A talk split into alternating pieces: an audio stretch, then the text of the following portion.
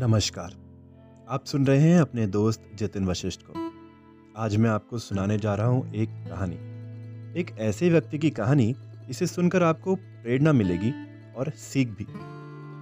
और अगर आप लॉकडाउन की वजह से अपने काम या जॉब की वजह से परेशान हैं और इस सोच में पड़े हैं कि मैं कौन सा काम करूँ, कौन सा काम नहीं करूँ, या फिर कोई ऐसा काम करना चाहते हैं जिसके बारे में आपको बिल्कुल जानकारी नहीं है पर आप करना चाहते हैं। तो ये कहानी सिर्फ़ और सिर्फ़ आपके लिए ही है, क्योंकि इस कहानी से आपको प्रेरणा ज़रूर मिलेगी।